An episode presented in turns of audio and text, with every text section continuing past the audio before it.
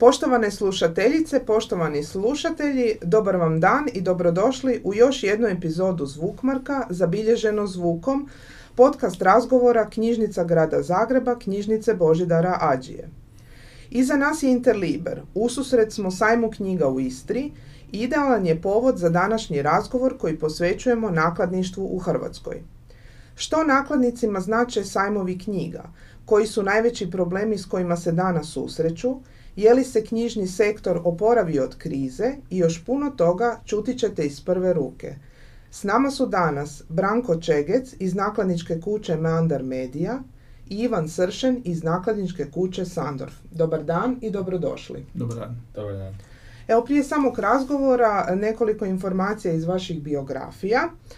E, Branko Čegec diplomirao je jugoslavenske jezike i književnosti i komparativnu književnost na Filozofskom fakultetu u Zagrebu.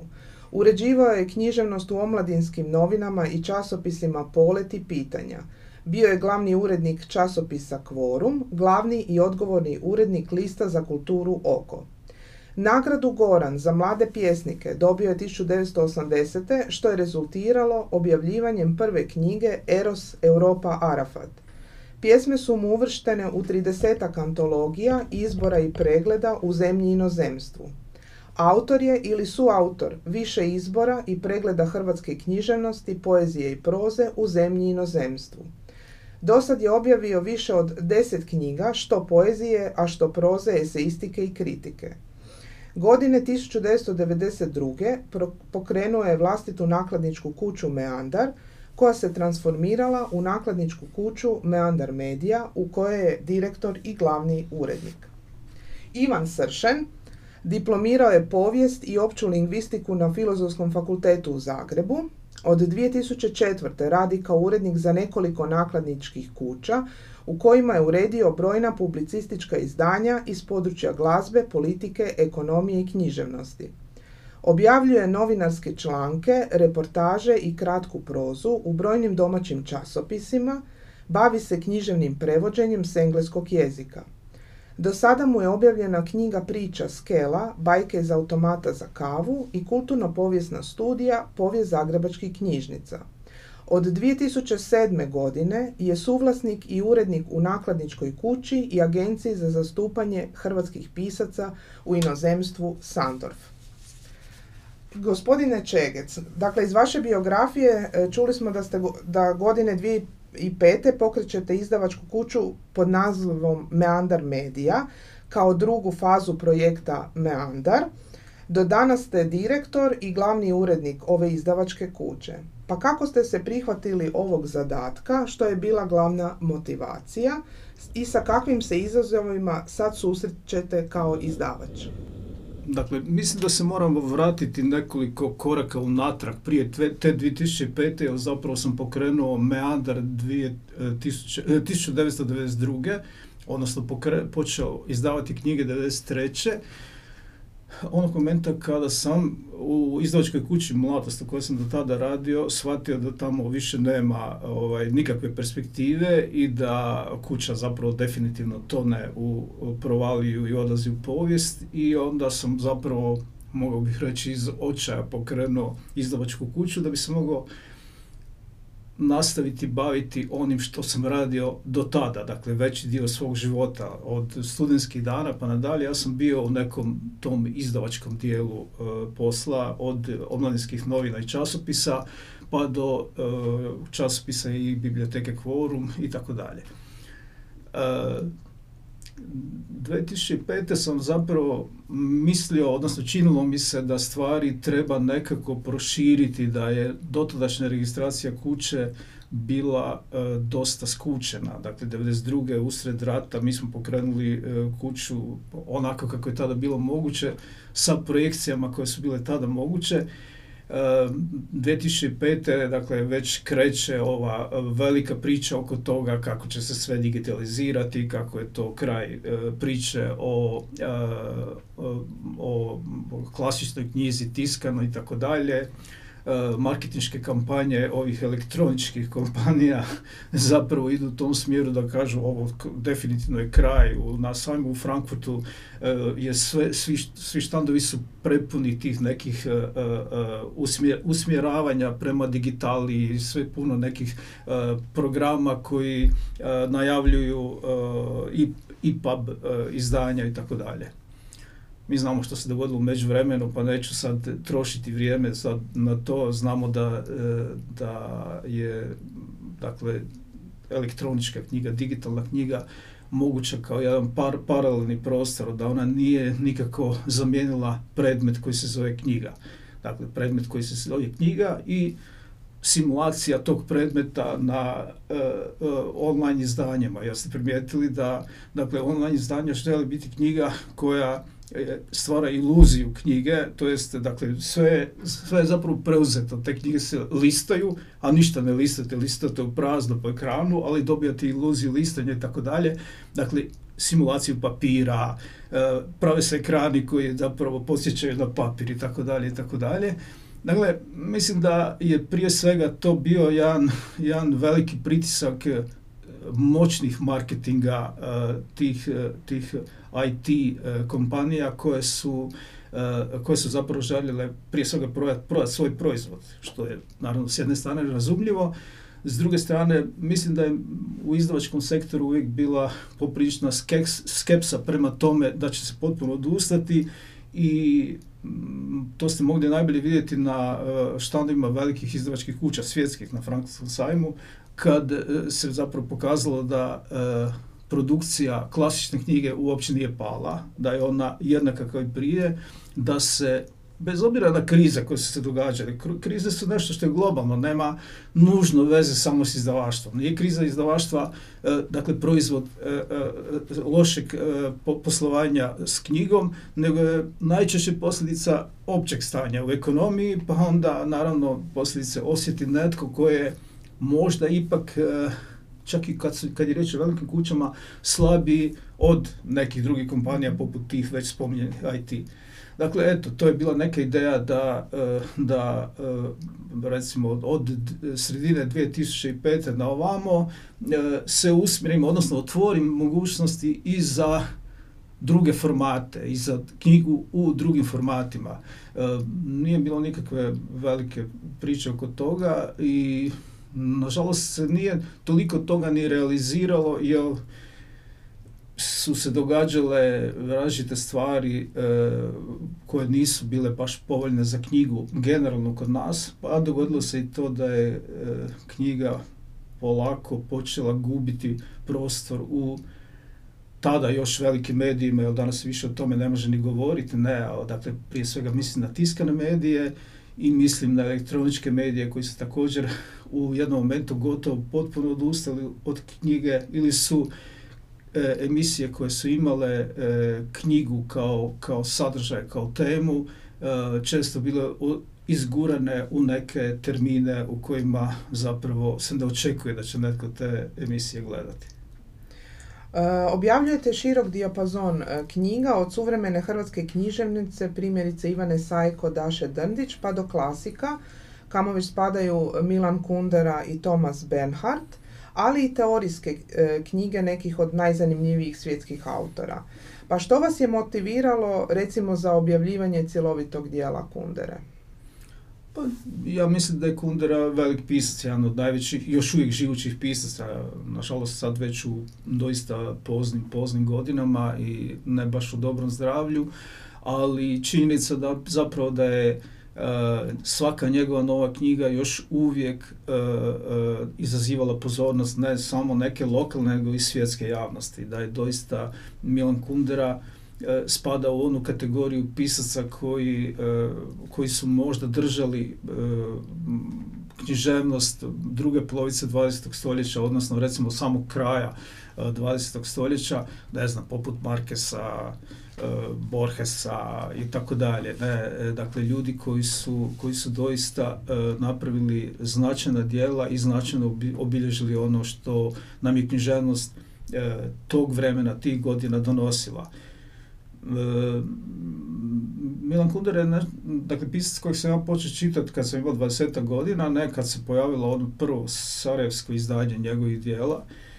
I bez obzira na neke moje literarne preferencije, recimo to tako, bez obzira na to što možda e, se čini da to ne bi trebao biti moj tip književnosti, mene je silno intrigiralo to o, čemu je on govorio, dakle o, prije svega o svom iskustvu e, čovjeka koji je morao otići iz Čehoslovačke zbog političke situacije, zbog političkih progona i tako dalje i koji je govorio dakle o životu ljudi koji su otišli. Njegovi likovi su uglavnom likovi koji su e, otišli iz, iz uh, Čehoslovačke ili su bili likovi koji su, su uvijek bili na nekom rubu i nikad nije odmaknuo dakle e, svoje romane od njihove privatnosti, od njihove intime. Dakle, meni se činilo da je to bilo daleko bitno od recimo dosta popularnih političkih parola u to vrijeme kad se kao borilo protiv totalitarizma. Ne, to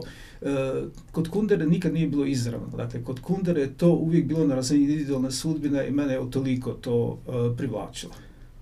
Evo, gospodine Sršen, pitanje koje vam e, je već mnogo puta ovaj, postavljeno, a tiče se vaših početaka u nakladništvu. Pa kako je došlo do pokretanja e, Sandorfa, odakle mu ime i koji su vas osnovni motivi vodili? E, znači, Sandorf je e, glavni junak istoimenog romana Žila Verna, Matijaš Sandorf, jedinog Vernovog ne znanstveno fantastičnog poznatijeg romana. To je jedan povijesni thriller, politički, E, koji se događa velikim dijelom u Hrvatskoj, odnosno u Istri. Istrani i Pazinjani to dobro znaju i to ovaj, e, jako cijene i promoviraju, ali u ostatku Hrvatske se možda baš i ne zna da se radnja Matijaša Sandorfa odvija e, dobrim dijelom u, u Pazinu, zato što je glavni junak e, zatočen tamo u e, austrijskom zatvoru, znači radi se o drugoj polovici kraju 19. stoljeća, zato što je to je e, fikcionalni junak, mađarski revolucionar koji se bori protiv hegemonije Beča i zbog toga, zbog svojih političkih ciljeva završava u zatvoru u Hrvatskoj. Uz pomoć nekih prijatelja lokalnih, znači stanovnika Istre i drugih njegovih prijatelja, on uspjeva iz toga zatvora pobjeći. E, preko Splita, Dubrovnika, bježi ovaj, e, negdje na slobodu da bi dalje radio ovaj, na svojim političkim slobodarskim ciljevima, e, tako da to je jedna vrlo skrivena začahurena metafora koju naravno ja moram ovako ispričati, inače nitko neće niti nije ovaj, mišljeno da je otkrije, a to je bijeg iz Hrvatske. Međutim, samo metaforički. Kroz književnost. Pitali ste me e, kako je došlo do mm snimanja Sandorfa. E, znači, pa negdje u, u paralelnim snivanjem o tom bijegu e, radio sam kao urednik, slično kao i kolega Čegec u, u izdavaštvu i knjižarstvu sam bio od studentskih dana E, radio svakakve poslove od knjižara pa do urednika. Imao sam tu sreću da sam se obreo u tom poslu u vrijeme ovog najžešćeg divljeg e, hrvatskog kapitalizma, znači početkom 2000-ih godina. E, i, I srećom ili nesrećom ili kako god tko želio interpretirati, dobio sam potpuno odriješene ruke u jednoj izdavačkoj kući da uređujem što god želim. E, I to zvuči sad nevjerojatno, to danas se više ne može desiti. Tako da sam ja, e, kako sam e, ovaj, volio punk, rock i rock and roll muziku, ja sam odlučio raditi tada u toj jednoj izdavačkoj kući iz Zagreba koja nije dugo postojala i, i ovaj, više se vjerojatno niko ne sjeća. Radio glazbene biografije popularnih punk, eh, rock and roll zvijezda, to su bili recimo Kurt Cobain, eh, Anthony Kiddis, pa onda i neke klasike roka, biografije Jimmya Hendrixa, eh, Jima Morrisona.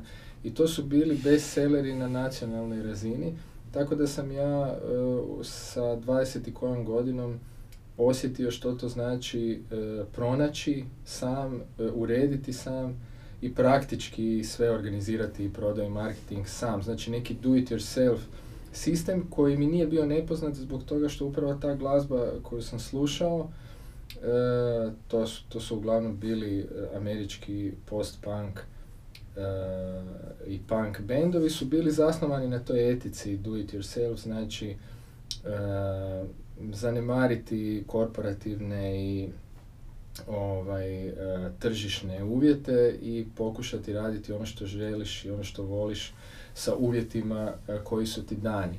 E, I e, tako sam, sa tim nekim znanjem sam tom popudbinom vrlo rano u životu zatekao sam se na Frankfurtskom sajmu koji, koji je također kolega Čegac spomenuo i baš se sjećam, prvi sajam je bio te 2005. godine, sjećam se Južna Koreja je bila gost, imali su jedan ekstravagantan štand na više katova. Mhm.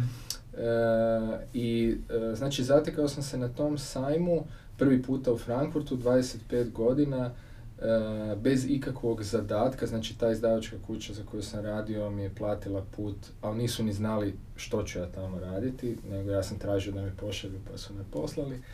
E, I shvatio sam da moram, ako želim e, nešto od sebe ili za sebe napraviti, da, da moram posložiti stvari i da moram odlučiti čemu ću se posvetiti i taj Frankfurt je bio pravo mjesto.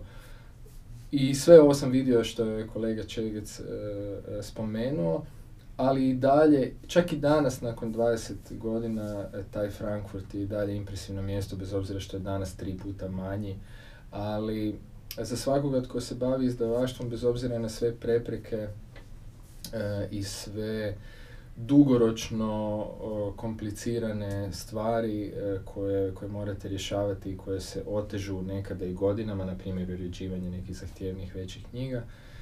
E, e, taj posao je jako lijep i vjerujem da ga zato svi mi koji smo u izdavaštvu i radimo. Tako sam krenuo, te godine sam odlučio da ću osnovati vlastitu izdavačku kuću, ali trebalo je još par godina da doista tu ideju nekako i uobličim i e, e, pronađem neka minimalna početna sredstva. Krenuo sam sa, sa prijateljicom e, Tihanom Zidani Čakota, tada smo pokrenuli Sandorf kao suvlasnici. E, I to 2008. godine kad je krenula i ekonomska kriza. Tako da doista sam iskusio u izdavaštvu samo ovaj, ono, e, nije, nije kao one pjesmi pamtim samo sretne, dane, nego pamtim samo teške dane.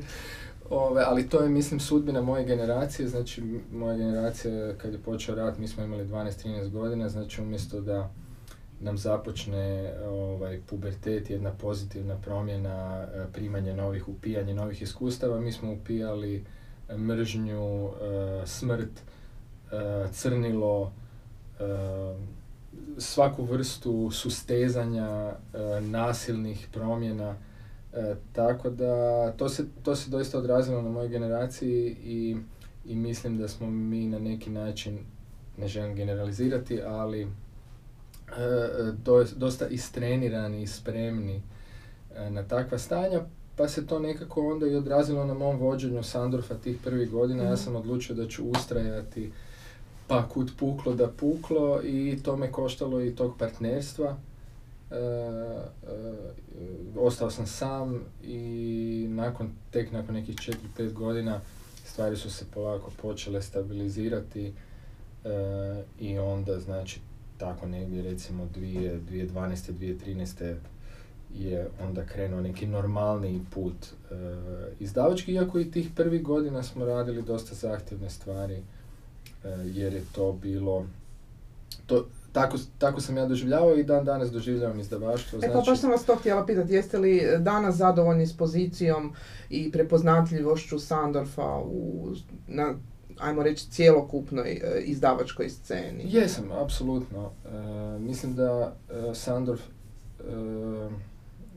i, da, i dalje ima tu taj profil kako sam i krenuo. Znači prve tri knjige su bile koje smo objavili 2008. godine i jedine tri te godine su bili, prva knjiga je bila velika povijest suvremene Kine, E, koje, koju smo tempirali izašla je za otvaranje olimpijskih igara u Pekingu 2008. godine. Znači to je Penguinova povijest od 800 stranica i to je bila prva knjiga s kojom smo krenuli.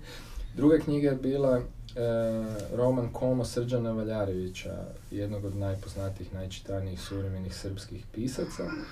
I treća knjiga je bila intelektualna biografija Hane Arendt. Dakle, e, kogod, s kim god sam pričao te godine, svi su mi rekli ti si lud. Pa te tri knjige nemaju apsolutno nikakve veze jedna s drugom.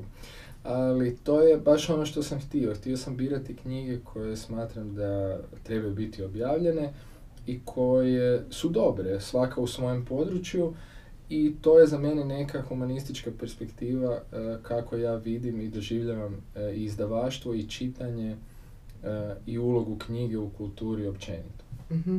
A recite, ovaj, što se tiče hrvatskih autora, dakle Sandorfa i hrvatskih autora, dakle, moglo bi se reći da je nekoliko hrvatskih nakladnika podijelilo taj, ajmo reći, autorski bazen, jel? E, koja je vaša koncepcija prema kojoj nastojite privući autore, e, pa kasnije ukoliko postoji obostrano zadovoljstvo u tom uspostavljenom suradnjom i nastaviti tu suradnju?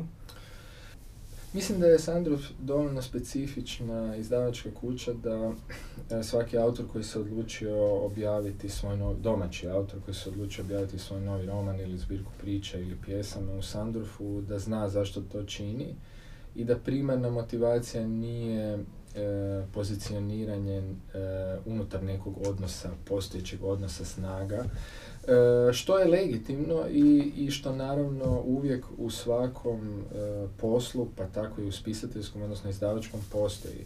Međutim, e, ja sam upravo zadovoljan s time što je Sandorf izgradio poziciju nezavisne kuće, znači nezavisni su zapravo svi izdavači u Hrvatskoj u onom korporativnom smislu, sve, gotovo sve, osim možda ovaj, mozaika koji je ispostava slovenske, slovenskog izdavaštva, ali zapravo gotovo sve kuće su pokrenute od domaćih ljudi, zapravo su to uh, jednostavne firme, nisu nekakva dionička društva i po tome su ti vlasnici nezavisni, ne pripadaju nekom višem interesnom lobiju ili nekom industrijskom kartelu. Uh, ali, ali ono, kad, kad ja kažem za Sandorf nezavisnu izdavačku kuću, to isto uh, mislim i za uh, kuću Meander kolege Čegeca.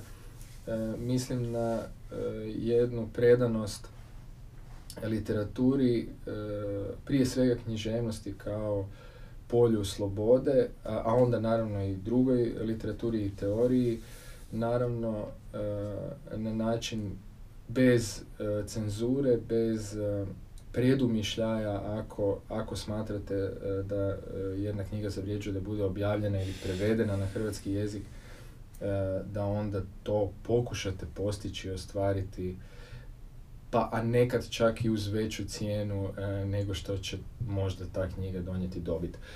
I tako isto se postavljamo i kad su hrvatski autori u pitanju, E, puno smo objavili prvijenaca, e, mladih autora i e, mislim da je jednako važno poticati mlade kao i dati zaslužen prostor etabliranim autorima jer naša scena je jako mala i zapravo sve se osjeti svak, mhm. svaki neki uspjeh, nečiji uspjeh pa ili nečiji neuspjeh, sve se to osjeti ta tektonika e, našeg književnog prostora je vrlo osjetljiva e, i vrlo vidljiva, e, ali zato je na neki način i dinamična. Ako, ako ne pristupamo tome sa, sa jako, ili sa previše možda strasti, ili možda ako pristupimo neostrašćeno, bolje reći, vidjet ćemo mnoštvo zanimljivih glasova, što je doista rijetkost u, u malim književnostima. Ja usudio bi se to reći. Mhm. Gospodine Čegec, ovaj, istraživanja već godinama pokazuju da e, Hrvati čitaju puno manje nego Europljani i da je prodaja knjiga pala za gotovo 50%. Pa recite kako knjizi vratiti auru poželjnog kulturnog dobra? je li to baš tih 50%?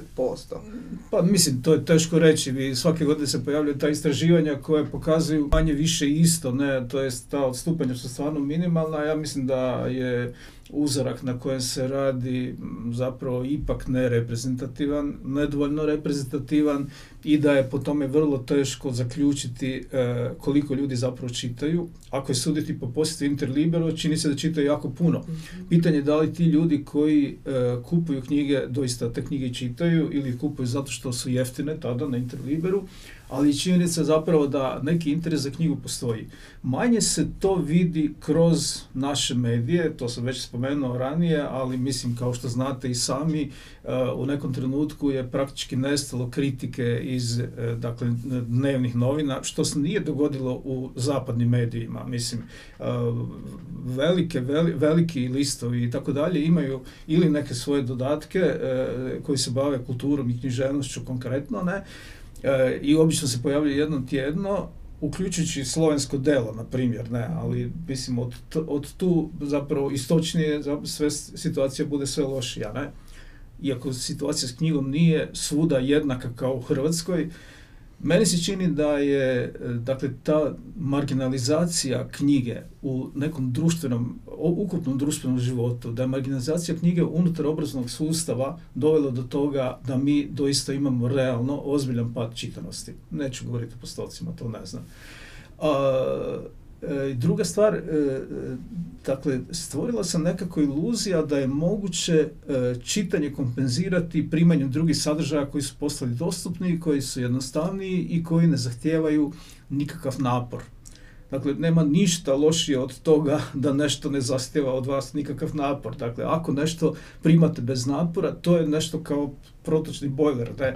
onako, uđe i izađe, nema, nema, ne ostane ništa, ne.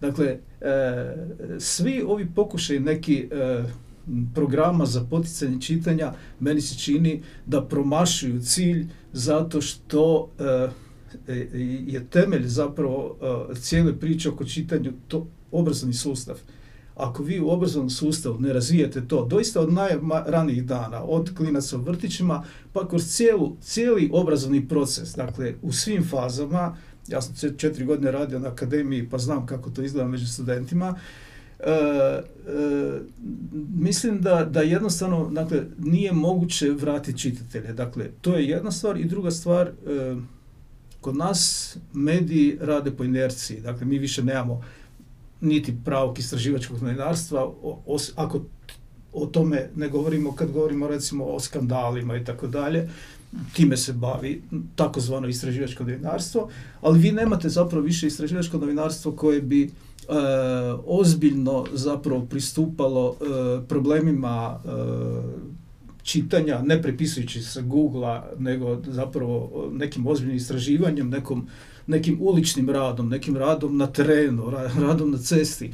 E, dakle, bez toga meni se čini da mi nemamo novinarstvo, da je novinarstvo zapravo ostalo samo u tragovima, da imamo e, novinara koji ozbiljno rade svoj posao, posao na, koje možete nabrojiti na prste jedne, eventualno dvije ruke, i da u tom kontekstu nije moguće, dakle, bez neke e, ozbiljne medijske podrške i to svih, e, e, svih medija, dakle ne samo elektroničkih ili ne samo tiskanih, nego zapravo svih medija, bez pravog e, davanja prostora onome što knjiga jest, bez obzira na format koja se pojavljuje i bez reformiranog obrazovnog sustava u kojem će pozicija knjige biti ono što je ona kroz povijest bila, a, dakle imala neki kulturološki i obrazovni značaj, mislim da jednostavno mi to vratiti ne možemo. To su naše iluzije, mi možemo o tome pričati e, i imat ćemo uvijek neki svoj krug čitatelja koji uspijemo sami animirati ili ih animiraju e, naši prijatelji preko društvenih mreža, ali nećemo nikad e, e, doista promijeniti te famozne brojke i te famozne postotke kojima se bave istraživanja. Već ste govorili o e-knjizi, pa Smatrate li da će ona popraviti prosjek čitanosti? Ili ne, neće. neće. Ne, neće. E, dakle, postoje ljudi koji, koji čitaju i čitaju jednako tako e, i, e, i pub izdanja kao i, i klasičnu knjigu, dakle kao knjigu na papiru. E, koriste uređaje za, čitanje IPA sadržaja kad idu na putovanja, to su ljudi koji često putuju, jer mi je to jednostavnije, jer je daleko jednostavnije nositi neki, neki ovaj, elektronički tanki, elektronički uređaj nego debelu knjigu, ali, ovaj, ali u pravom smislu riječi, mislim, knjiga, je, knjiga nije samo sadržaj knjiga je između ostalog i neki dizajn, izgled, miris, ne znam što. Ne. E, dakle, to je sve, mislim, to je, možda je to taj stav anakron, možda je to mišljenje zapravo pripada prošlosti, ali ja mislim da ja, to jednostavno, jednostavno kao da kažete jednog dana, ok, znači nam trebati stolice, jel, mislim, možemo sjediti u zraku, jer će se stvoriti, ne znam, ne, neki uvjeti da se može sjediti u zraku, ali stolica je dizajn, stolica je predmet, stolica je udobnost, dakle, na digitalnim formatima sve su knjige iste. Imate okvir digitalnog tog uređaja i e, dakle sve knjige su na istom formatu. E, da, li vi to, da li vi to doista želite? Da, ako nemate izbora, ako vam niko nije otvorio mogućnost da vidite da knjiga donosi i nešto drugo osim toga. Evo u koroni recimo u knjižnicama se posuđivala u vrijeme korone, jel, dok bio lockdown, posuđivala se e-knjiga. Pa, to... pa dobro, to, to je uvjetovano. Dakle, to je uvjetovano, mislim, ali to, to, to su neke situacije koje, da, ja, ja nisam isključiv. Dakle, nisam niti e, e, izravno za e, dakle, digitalnu knjigu koja će zamijeniti tiskanu i niti obrnuto, ne. Ja mislim da, da je situacija i, i, i da stvari moraju funkcionirati paralelno, ne. Što će prevladati u određenom trenutku nije nešto s čime smo se mi trebali baviti. Mi se kao izdavači se možemo prilagoditi svemu. Mi možemo raditi knjige u svim formatima. E, iluzija da je digitalna knjiga jeftinija je također jedan od marketinških trikova, jer onda zapravo su neke druge stvari koje se tiču toga da biste uopće došli do digitalne e, knjige skuplje i zapravo ona realno, osim u samim početcima kad je to bio dio neke kampanje, ona zapravo više nije toliko jeftinija da biste vi dobili e, sadržaj koji možete koristiti, ne znam, jedan, dva put, tri put, e, umjesto predmeta koji se zove knjiga. Jer ne trebamo polica stanu, to je prednost. Pa evo pitanje za obojicu. E, danas su nakladnicima e, knjižnice sve važniji kupac, naročito u kontekstu e, poprilično rizične prodaje po knjižarama kao i upitne zainteresiranosti većeg broja knjižara za knjige koje nisu dio uobičajenog knjižnog beletrističkog publicističkog mainstreama. Pa koji je potencijal za vaše izdanja upravo u knjižnicama? Evo možda Ivane. Nama su knjižnice važni partneri od, eh, od samog početka. I sa knjižnicama imamo odličan odnos i sad zadnjih već nekih 7-8 godina e, moji kolege, urednici i ja e, podijelimo se u, nekakva dva tima i jednom godišnje obiđemo 30-ak, 40-ak najvećih knjižnica u Hrvatskoj, recimo treba nam za to nekih desetak dana, dva tjedna. E, lijepo malo ovaj, vozimo se po cijeloj zemlji e, i predstavimo nova izdanja, to obično radimo u proljeće, e, tada nekako najviše novih knjiga objavimo, to je naš ritam. I knjižničari nas znaju već, mi se najavimo uvijek, to je neki onako peti mjesec otprilike. I E, zaista nam je taj odnos e, sa knjižnicama i sa knjižničarima jako bitan jer oni onda e, predstavljaju naše knjige krajnju korisniku, odnosno čitateljima i pogotovo u manjim mjestima gdje i nema knjižara ili barem nema kvalitetnih knjižara, knjižnica je zapravo jedino mjesto gdje možete doći do suvremene domaće produkcije e, pogledati te knjige, posuditi ih, čitati ih na miru. E, znači možda u Hrvatskoj recimo 5-6 gradova, evo ne, ne želim sad ovaj, nikoga isključiti, ali recimo 10 e, ima kvalitetnu ponudu, ima knjižare e, u kojima se može naći e, više manje ono što se ovaj, objavljuje od kvalitetne produkcije, a ostali kad idu u veći grad. E sad, mhm. koliko je to spretno moguće, a doista Hrvatska ima odličnu mrežu narodnih, odnosno javnih knjižnica e, i još uvijek taj sistem po meni funkcionira iako postoje ovaj, razne prepreke u financiranju, uvijek znam da se vaši kolege knjižničari nam se e, tuže da, da ili im nekada lokalna e, sredina, odnosno vlast ne daje dovoljno novaca ili pak ministarstvo kasni e, sa tim uplatama za nabavu knjige. A evo, meni je doista nakon svih ovih godina što i radim sa knjižnicama, a i majka i baka su mi knjižničarke, pa zapravo cijeli život poznajem rad knjižnica vrlo dobro i u njima sam praktički odrastao. E, ovaj, nije mi jasno zbog čega e, ministarstvo i druge instance i lokal, lokalne ovaj, e, lokalni e, odjeli za kulturu, zbog čega su toliko oštri prema knjizi i zbog čega baš e, se na knjizi trenira ta strogoća, dok druge javne institucije poput kazališta, muzeja, E, nemaju takve probleme s financiranjem. Mislim na, mislim na proporcionalnost. Znači, ako jedna knjižnica e, ima budžet od 100.000 kuna godišnje u nekom malom mjestu. E, Često ne. Da, ali dobro, uzmimo sad, uzmimo sad, matematike radi, ako ima budžet od 100.000 kuna i ako ne dobiju ništa od tih sredstava do ne znam desetog mjeseca na primjer, pa onda moraju na brzinu potrošiti te novce. Mislim kako bi kako bi muzej funkcionirao da nema e, plaće za radnike ili za postav, e, za organizirati postav ili kako bi kazalište funkcioniralo da ne može platiti redatelja. E, znači, jednostavno, odnos prema knjizi je nekako mačihinski svih ovih godina od kad sam ja u izdavaštvu, a nije da je knjiga jedina na, na javnim sredstvima. Znači, knjiga je na najmanjim javnim mhm. sredstvima od svih kulturnih djelatnosti, a na njoj se nekako najviše trenira ta strogoća, kao eto, knjiga je jedan dovršen pasivni predmet, pa eto stoji tamo na polici, pa joj ne treba više pomoći, što mislim da je, da je jedan pogrešan pristup. I e, kad god možemo surađivati s knjižnicama, organizirati nešto u knjižnici, dogovoriti e, neko gostovanje nekog autora, mi smo to puno puta radili, surađujemo sa knjižnicama i to se uvijek vrati uh, i mislim da tu ima jako, jako puno prostora uh, i čak ja uvijek govorim kolegama iz drugih europskih i zapadnih zemalja pogledajte našu mrežu knjižnica, pogledajte kako mi surađujemo s knjižnicama, mi ni ne znamo, i to stvarno treba osvijestiti kod, kod naše kulturne javnosti, mi ni ne znamo koliko dobru mrežu knjižnica i koliko dobar odnos knjižnica, čitatelja i izdavača mi u Hrvatskoj imamo. Što je nasljeđe nekih e, još prošlih vremena, ali stvarno pozitivno.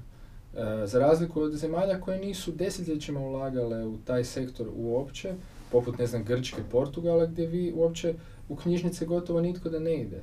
Znači knjižnice su nekakve skoro zaboravljene e, institucije, tako da knjižnica ima svoju funkciju, ona je jasna, E, i pogotovo prema mladima, e, ispomenuli smo i pad čitanja ili interes za knjigu i za druge kulturne sadržaje, e, to kod nas još uvijek knjižnice razvijaju i aktivno mhm. sudjeluju u tome, pogotovo u manjim sredinama. tako da tu za mene, za mene je stvar potpuno jasna i mi surađujemo s knjižnicama najbolje što možemo i tako ćemo i nastaviti. Mhm. Branko, vi? Pa, mislim, Ivan je gotovo sve rekao. Dakle, naravno da su nam knjižnice važne, gotovo bih rekao najvažnije u e, procesu distribucije i prezentacije naše knjige.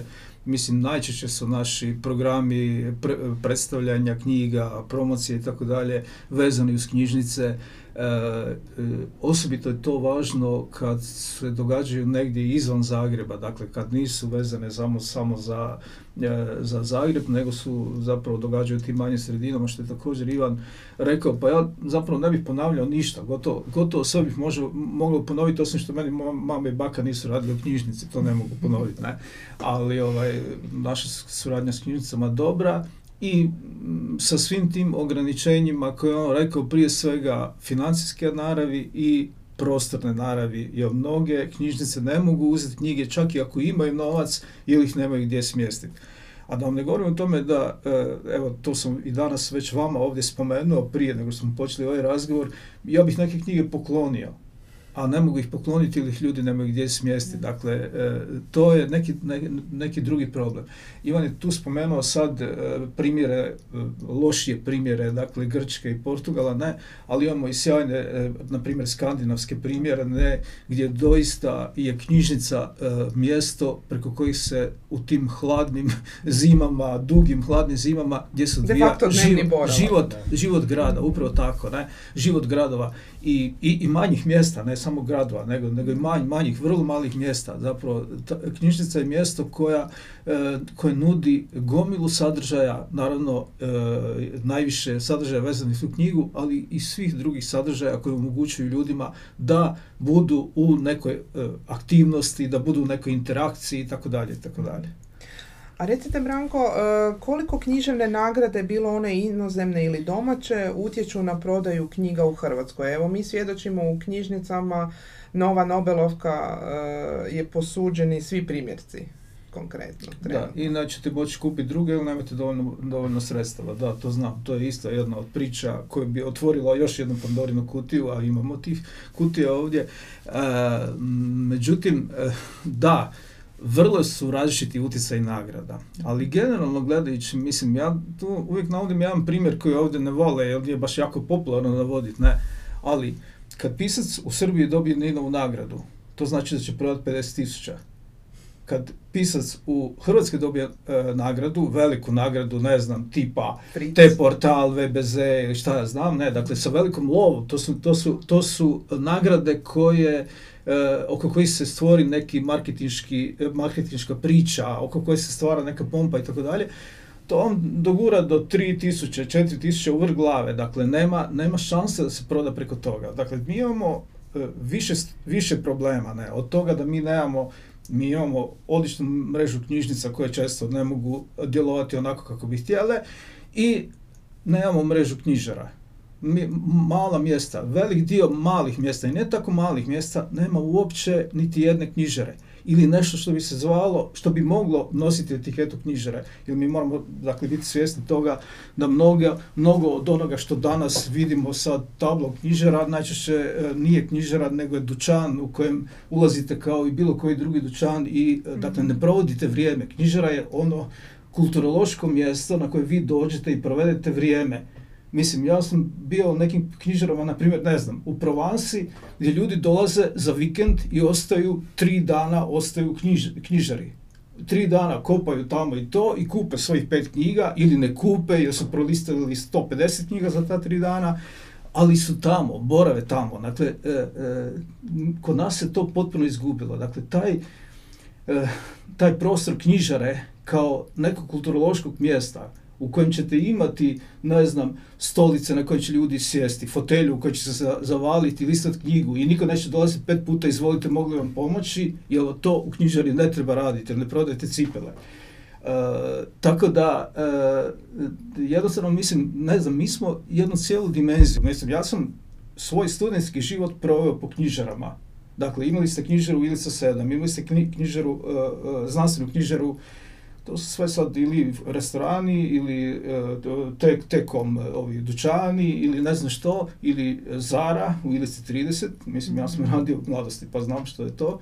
Ovaj, e, dakle, to su bila mjesta na koje ste dolazili i vi ste mogli dakle, čitavo kišno popodne provesti u Ilici 7, sjesti negdje u kut i listati 50 književnih časopisa iz, knjiž, iz bivše Jugoslavije koji su došli e, e, tada, e, jer, su, jer su izlazili manje više redovito. E sad, vi danas nemate e, prilike za tako nešto i vi, dakle, više vas ništa u knjižarama ne poziva na to da ostanete, nego dođete sa svojim papirićem i kažete imate e, ili ne znam sad što. Dakle, e, to nije knjižara, to je dućan a da ne govorim o tome da ovo što nosi etiketu knjižara ima sve puno ovih drangulija kineske proizvodnje ne, koje, koje zasjene svaku knjigu. Knjiga je tamo, knjigu morate kopati, jel vas ovo dočeka na vratima ili to kao donosi novac. Dakle, e, mala zemlja e, i fiks ideja o tržištu e, kad je riječ o knjizi je nešto što je zapravo nanjelo enormnu štetu. mm a recite Ivane, koliko su vam bitni e, knjižni festivali te klasični e, knjižni sajmovi? Tipa Bitni Interliber, Pula, Da. Frankfurt. E, Bitni su naravno, tu smo u, u izravnom doticaju sa publikom, e, sa čitateljima, mogućnost dovođenja autora, kako domaćih, tako i, i stranih, odnosno ovaj, autora prijevodnih izdanja. Tako da su e, sajmovi i festivali e, nešto od čega zapravo od jednog festivala do drugog ili od jednog sajma do drugog sajma mi živimo.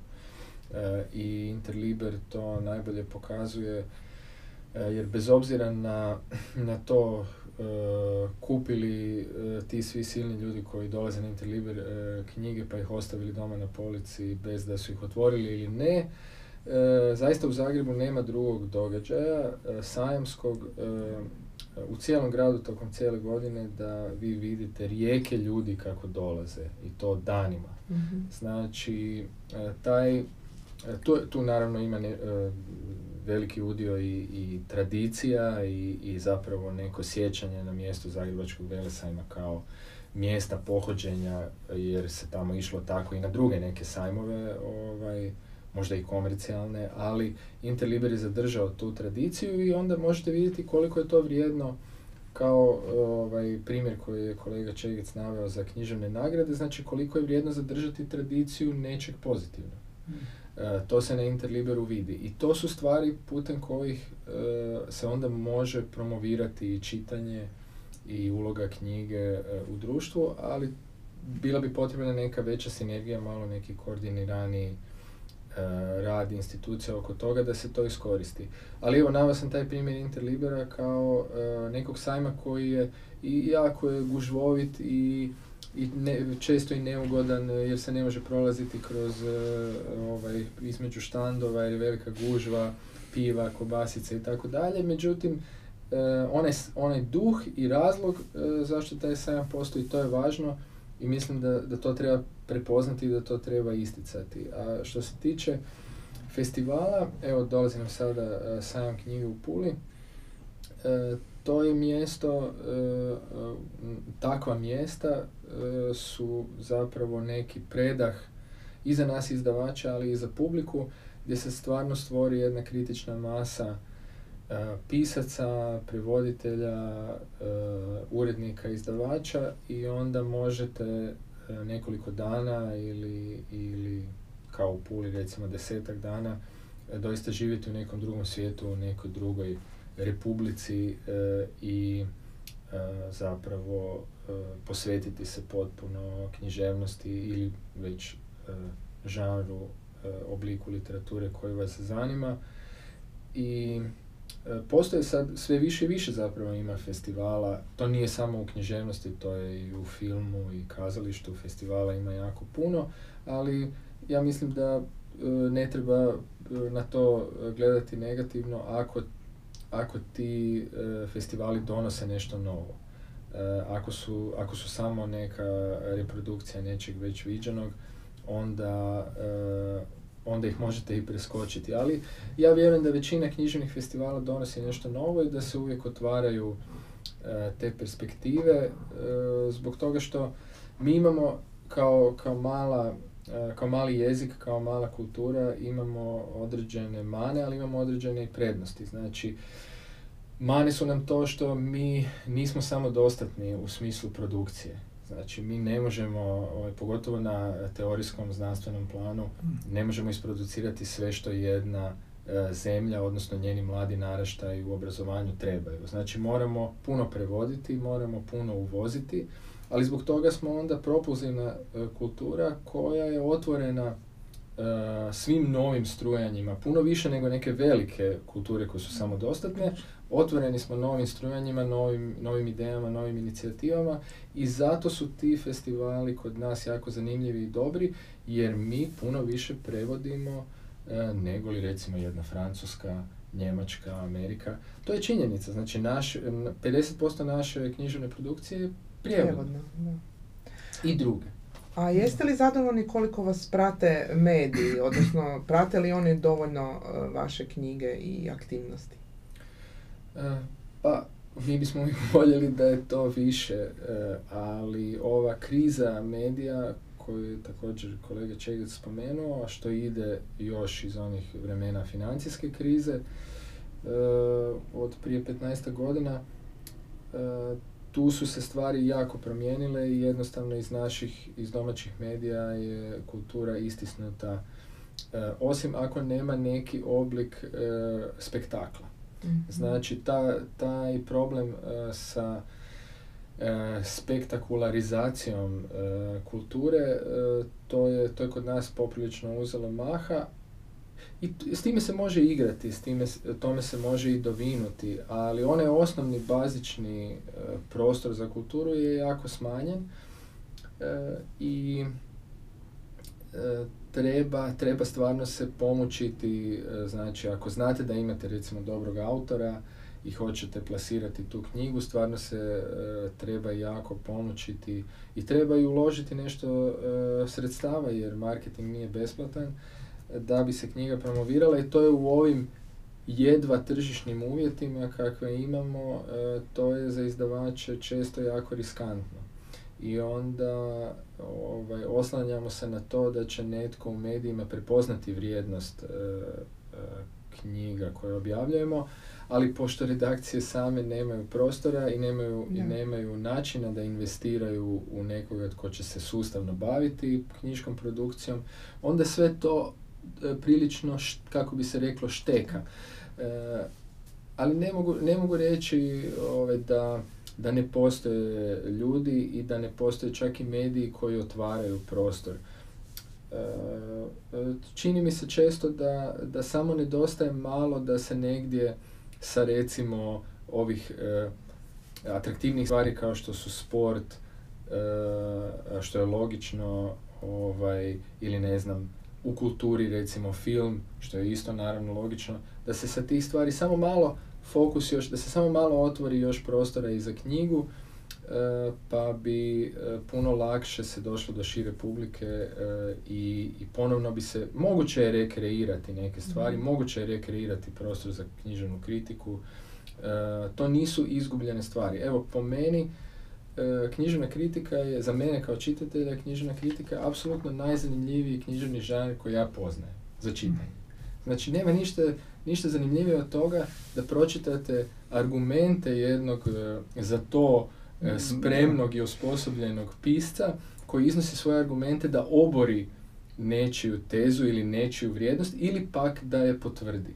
Prema tome, to, to je zapravo jedan e, to je jedno nadmetanje literarno na najvišoj razini. E, tako da to su zapravo... Da, ali danas imamo dojam da su se te književne kritike nekako u medijima potpuno izgubile. E pa to je, to je zbog toga što znači mediji nisu prepoznali tu kvalitetu tog teksta na samoj razini kao teksta. E, e, jer književna kritika uvijek korespondira i sa politikom i sa drugim društvenim zbivanjima i ona je nabijena aktualnošću. E, tako da pitanje je možda uvijek kod nas i političko i ne treba od toga bježati ovaj, je li književna kritika poželjna u nekim medijima da se ne bi možda taj kritičar očešao nekog vlasnika medija ili tako nečega. Ovaj, ali E, vjerujem da, da kao društvo ćemo ipak sazriti znači, i da ćemo u nekom trenutku e, reći e, pa da, stvarno nam i treba malo nekog kritičkog glasa, a ne samo ovaj, jednog onako flah uravnjujućeg, zaravnjujućeg pogleda. Evo, Branko ima iskustva i kao urednik e, časopisa, pa me zanima e, koliko su književni časopisi danas značajni za razvoj hrvatske književne scene ili su oni suviše e, marginalizirani i imali ju takvi časopisi i publiku? Da, puno je tu pitanja opet otvoreno. Zapravo, vi ste rekli tri, ali mislim da ih ima daleko više mm unutar toga. dakle, E, časopisi su danas marginalizirani, to je manje više jasno i od tu dolazi i vaše, e, i vaše pitanje. E, časopisi više nemaju mjesta u tim knjižarama, što god bilo, dakle 90% mjesta na kojima se prodaje knjiga ne žele uzeti časopis.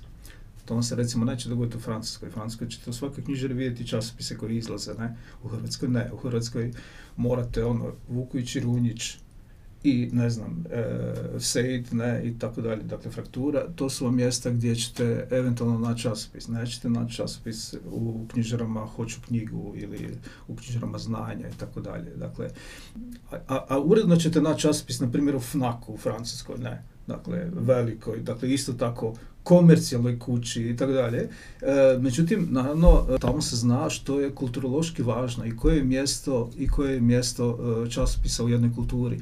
Naravno da ni tamo časopisi više nemaju takvu čitanost kao što imaju, kao što su imali nekad, jer je naravno mnoge stvari su se preselile u, na internet, ne, dakle, posjedovan su na neki drugi način, ali časopisi još imaju, još uvijek imaju ugled i jako je važno kad u nekom časopisu francuskom objavite e, pjesmu, esej ili ne znam što, dakle to vam je bitna referenca. Kod nas je to prestalo biti e, referenca, osim za unutar znanstvenih krugova u znanstvenim časopisima koji E, koji su broje samo unutar znanstvene zajednice, dakle oni nemaju neku širu distribuciju, ne, ili su to bodovi koji se onda koriste za napredovanje i tako dalje i tako dalje, ne, ali međutim, dakle, časopisi ovi popularnog tipa, dakle, časopisi koji su namijenjeni široj publici, oni danas nemaju nikakvog, e, nikakvog utjecaja, vi znate da je kod nas pet ili šest generacija uh, uh, u književnosti formirano oko časopisa. To je naravno, mislim, ja sam srećom ili ne znam, uh, dakle, bio urednik zapravo posljednjeg takvog časopisa, 80. godina, časopisa Quorum, koji je bio generacijski časopis u nekom smislu riječi, ne, i je li okupio jednu generaciju, afirmirao tu generaciju koja je bila poetički disparatna, koja nije bila poetički ovaj, zaokružena, što se obično vezalo uz neke druge generacije, iako ako malo ozbiljnije pogledamo e, kako istoj poetici pripada, ne znam, Mihalić i Slavnik, ili kako istoj poetici pripada Stamać i Mrkonjić, ne, i tako dalje, i tako dalje. Dakle, i tu je bilo daleko, dakle, kritika je e, često pokušavala biti e, ta koja, koja stvari sustavi, posluži u neke ladice i kaže evo ok, to je ta poetika. Ne? E, to je možda našoj generaciji već pomalo nedostajalo, dakle nije bilo takvog kritičkog sagledavanja, to jest bilo je daleko više nekih e, disperziranih ideja e, u književnosti, o književnosti koje su se zapravo onda e, afirmirali preko knjiga tih autora, međutim to je još uvijek imalo, imalo odjek u ozbiljnom smislu riječi. Danas e, tog odjeka nema i, e, e, i o časopisima se zapravo i ne govori. Kad donose vrlo kvalitetne sadržaje, ja i dalje uporno radim inače sam sklon tim mazohističkim projekcijama, pa onda radim časopis tema koji donosi do, doista neki puta jako važne sadržaje, dolazi, donosi e, jako kvalitetnih autora i tako dalje. I e, autora do kojih ne možete doći ni na koji drugi način jer nema njihovih knjiga, jer se oni pojavljaju po prvi puta i tako dalje. Međutim, e, to zapravo kod nas e, e, nema, ne, nema mogućnosti, dakle časopis koji se prodaje na tri mjesta u Hrvatskoj, i kod nas na, na, na web shopu i koji, ovaj, e, na koji se preplatilo, ne znam, možda 20 knji, e, knjižnica. Ne? Što je super. Dakle, mi smo zahvalni knjižnicama jer je, e, su one zapravo jedino mjesto preko kojih ljudi uopće mogu doći do časopisa. A mi zapravo moramo ono čuvati, štititi svaki prostor na kojem se možemo prezentirati. Zato su nama važni ovo što je Ivan već ranije spomenuo, uh, sajmovi. Zato nam je važan Interliber. Interliber je jedino mjesto gdje vi možete vidjeti ono što izdavači doista mogu ponuditi. Zato što vam ovi dućani s knjigama drže knjigu šest mjeseci, vrate vam, mm. eventualno šest mjeseci, vrate vam knjigu i nikad je više ne uzmu ponovo. Ne? I sad još samo ću se kratko vratiti na ovo vezano uz medije i kakva je vidljivost u medijima. Uh, uvijek postoje knjige koje su vidljive u medijima i za koje se mediji zakače. On, obično kad se jedan zakači, onda drugi prepisuje pa onda se zakači dalje i stvori se neka priča oko tih knjiga. I kod nas se uvijek vrti priča na godišnjoj razini, razini oko desetak do petnaestak naslova.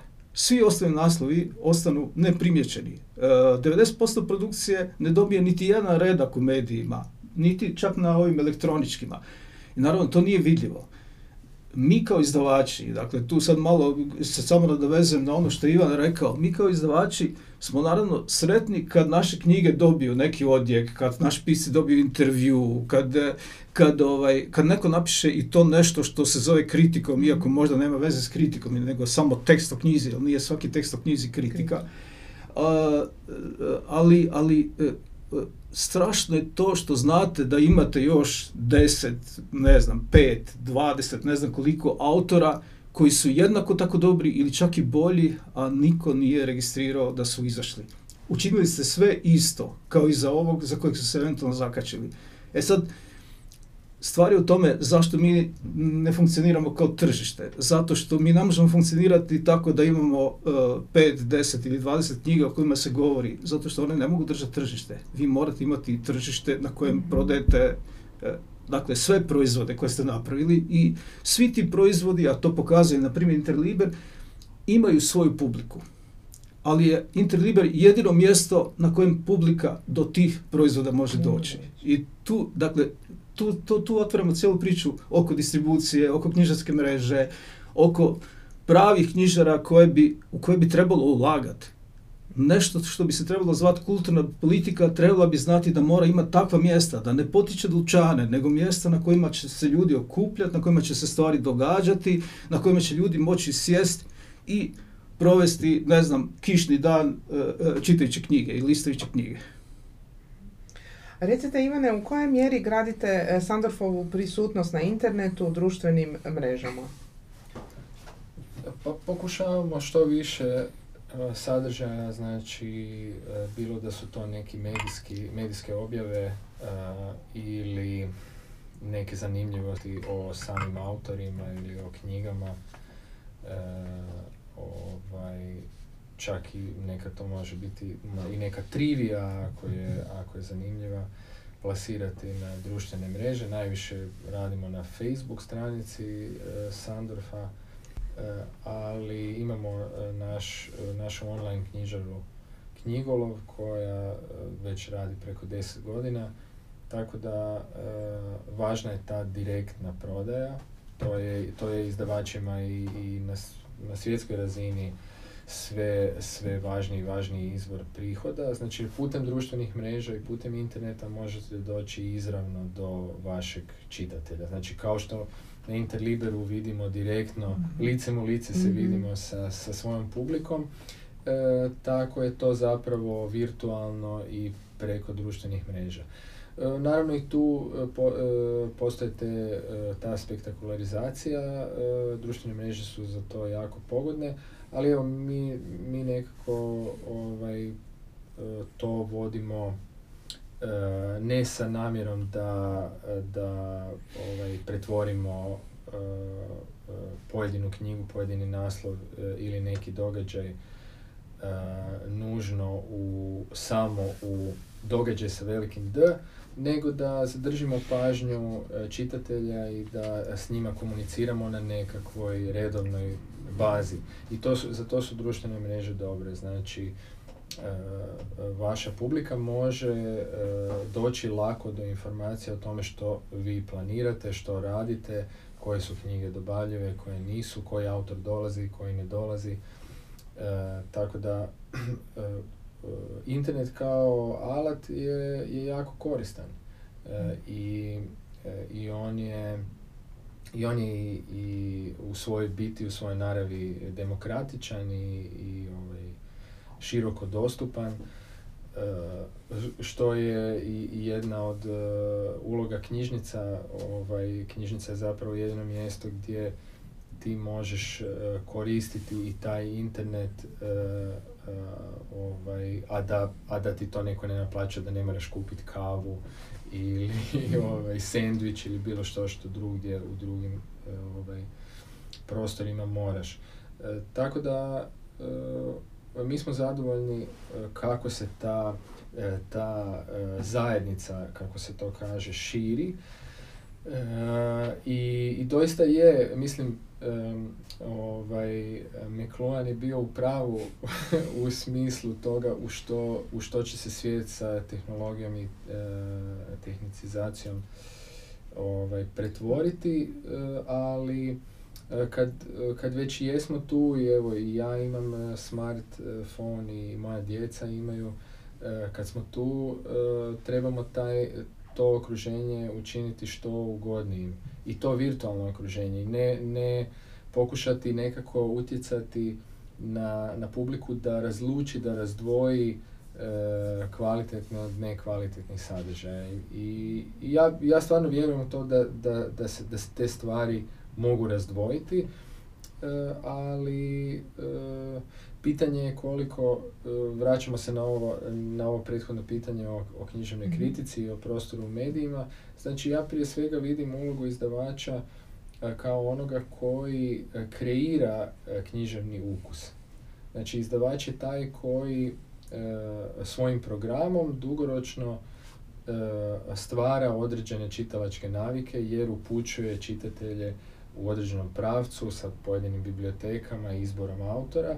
Međutim, on sam ne može to održati i tu, su, i tu je potrebni su i drugi u tom lancu čitanja, kao na primjer kritičar koji će onda u tom, e, e, u tom nekom generalnom pravcu koji su izdavači zadali, on će osposobiti e, čitatelja da odabire doista ono što želi čitati, jer svaki čitatelj bi trebao moći odlučiti, a ne samo biti pod udarom marketinga i, i reklama, pa onda eto, e, danas jedno, sutra drugo, što u komercijalnom izdavaštvu e, to tako izgleda. Mi e, i kolega, i kolega Čegic i ja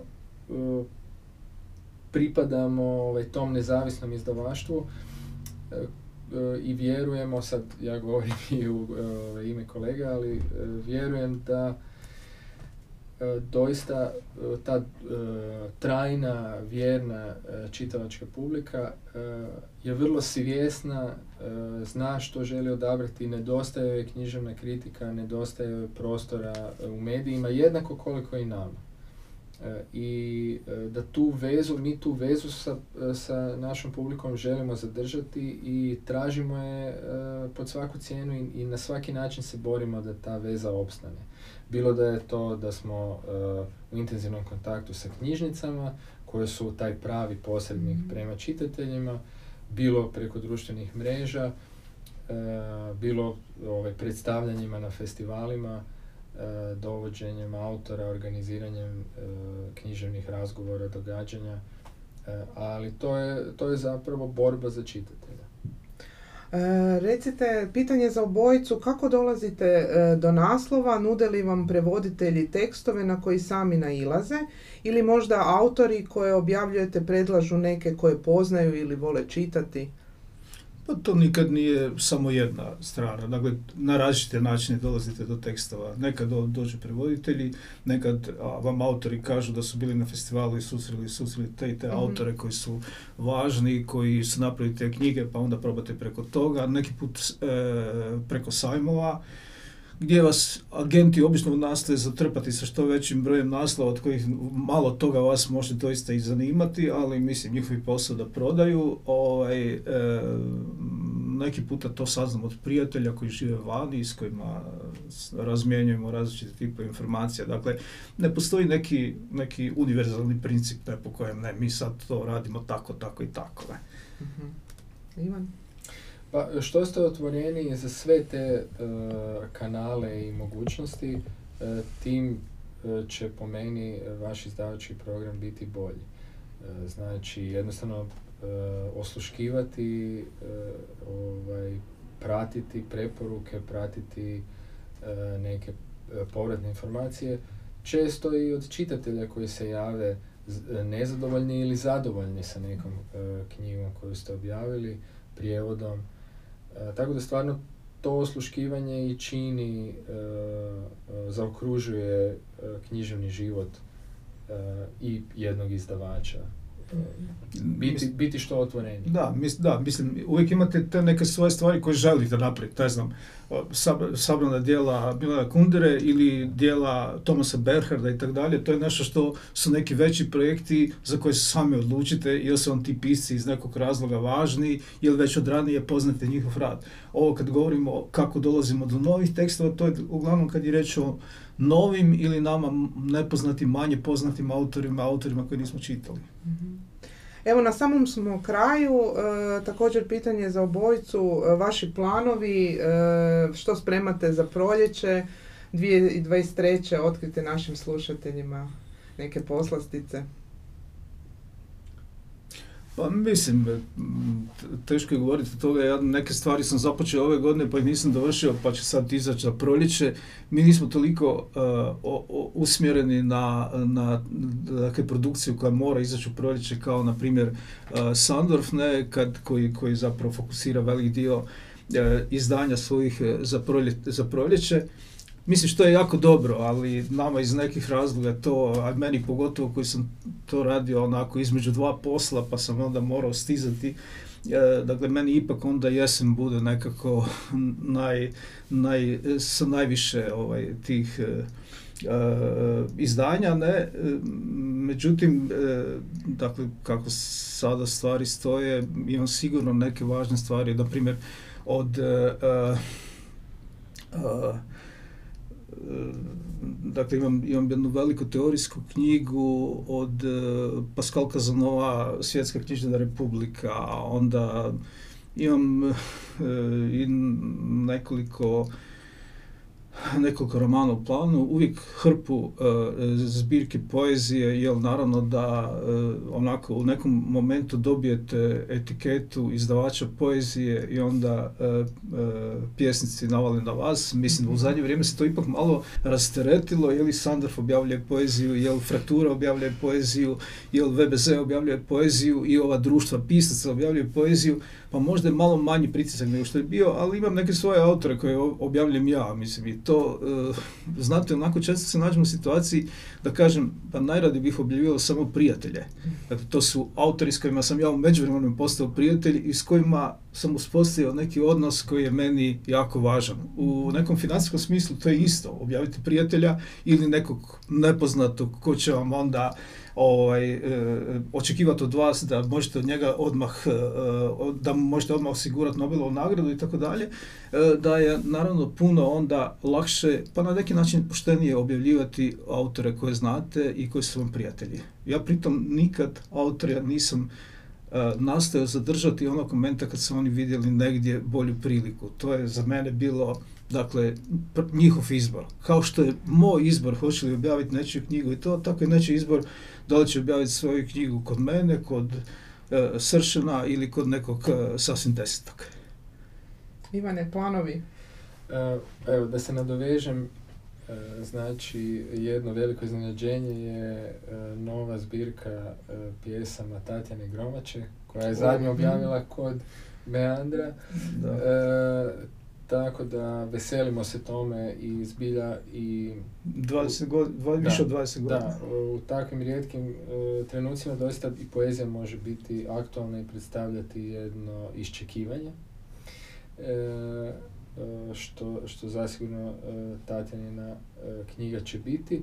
E, imamo, kako smo mi prije više godina krenuli raditi i stripove, ali koji su uvijek društveno angažirani, radimo od francuskog izdavača Soja, koji je i originalni izdavač Pikettyjevog e, kapitala i ideologije, radimo preradu uh, te knjige u strip. Uh, što je vrlo zanimljivo i onako ovaj, i edukativno štivo za mlađe naraštaje, mlađe čitatelje.